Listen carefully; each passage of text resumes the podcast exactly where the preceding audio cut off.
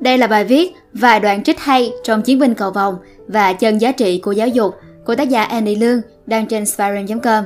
Còn mình là Nguyễn Lê Minh Thi. Bây giờ chúng ta hãy bắt đầu nhé.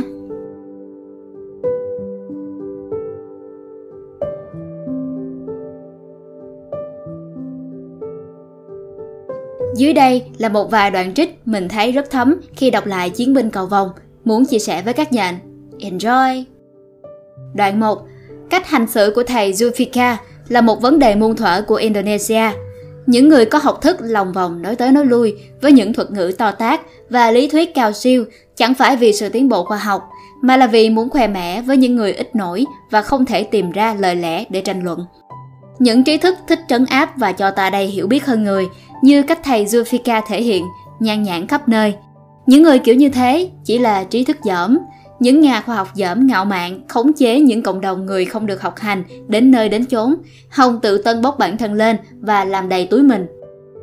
Tôi nhìn Linh Thang, cầu cho nó trợ giúp nếu tôi có đứng lên phản đối sự quá đáng của thầy Zulfikar. Tôi thật sự cần nó hỗ trợ, nhưng sẽ thế nào nếu hóa ra tôi là người sai? Điều gì sẽ xảy ra nếu tôi bị tấn công dồn dập?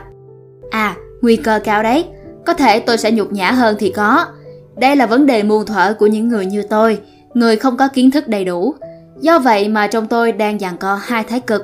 Một là mong muốn được lên tiếng phản đối, hai là lưỡng lự không dám. Nhưng tôi thấy giận vì trường mình bị xúc phạm. Và tôi cũng tức phát điên khi biết rằng ông thầy Zulfika đã dẫn chứng nhà khoa học Descartes một cách sai lầm chỉ để đáp ứng cho lợi ích của riêng thầy. Đoạn 2 Thầy Hafan đi dạy từ khi mới 15-16 tuổi, tính ra đã hơn 51 năm. Chính thầy đã đốn cây trong rừng mang về xây nên ngôi trường Muhammadiyah này. Thầy đã mang xúc gỗ đầu tiên và nặng nhất trên chính đôi vai của mình. Và đó là cây cột chính hiện vẫn còn trong lớp học chúng tôi. Chúng tôi đã đo chiều cao của mình trên cây cột ấy trong suốt những năm tháng qua, để lại trên thân nó đầy những vệt cứa. Đối với chúng tôi, cây cột ấy thật thiêng liêng. Người ta bảo, hồi xưa hồi xưa, thầy Hafan cũng có rất nhiều học trò và giáo viên lắm. Nhưng dần dà, cộng đồng mất niềm tin nơi nhà trường, còn giáo viên mất niềm tự hào về nghề nghiệp của mình. Sự phân biệt giáo dục dưới sự áp đặt của PN làm người ta không còn hăng hái cho con em đến trường. Sự phân biệt này khiến cư dân Beliton, bản địa, tin rằng chỉ con cái của nhân viên PN mới được học ra đầu ra đũa và có cơ hội vào đại học, và rằng chỉ giáo viên PN mới có tương lai. Điều này khiến cho trẻ em bỏ học dần và dần già số giáo viên cũng rơi rớt theo. Họ hoặc trở thành cu ly cho PN hoặc làm ngư dân. Học mà làm gì chứ?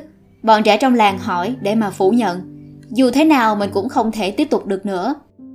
Tình huống càng trở nên tệ hơn khi bọn trẻ làng lóc nhóc không đến trường nhưng vẫn được việc. Bọn chúng kiếm ra tiền từ việc hái tiêu, trông coi cửa hàng làm thợ giảm, mài dừa và phụ việc vặt cho thuyền đánh cá.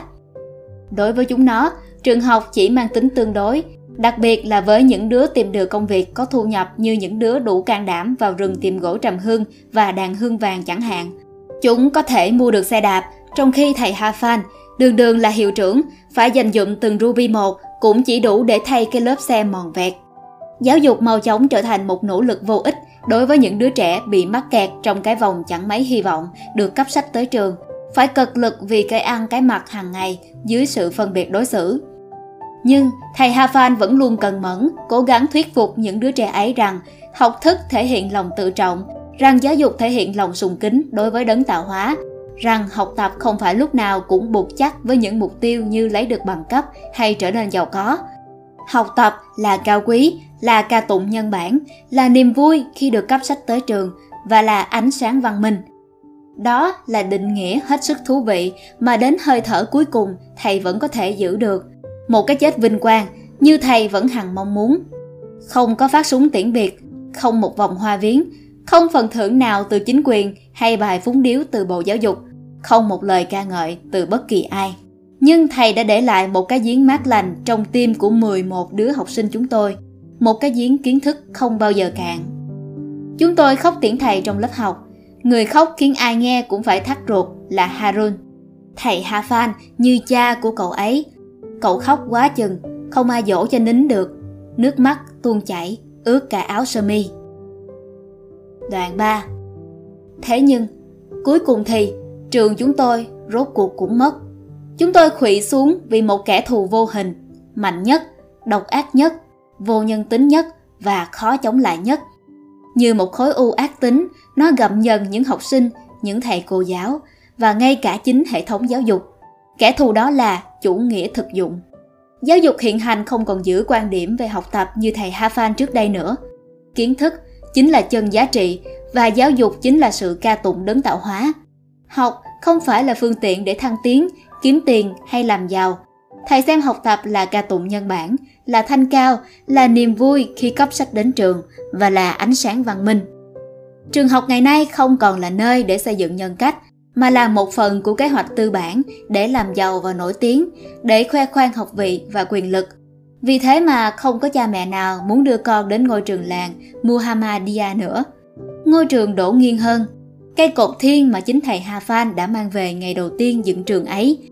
Cây cột chúng tôi đã khắc chiều cao của mình lên đó ấy, đã nghiêng tới mức không làm sao có thể dựng lên được nữa. Hy vọng là các bạn sẽ thích video lần này.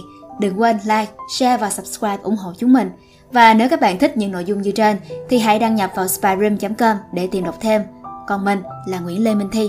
Xin chào và hẹn gặp lại.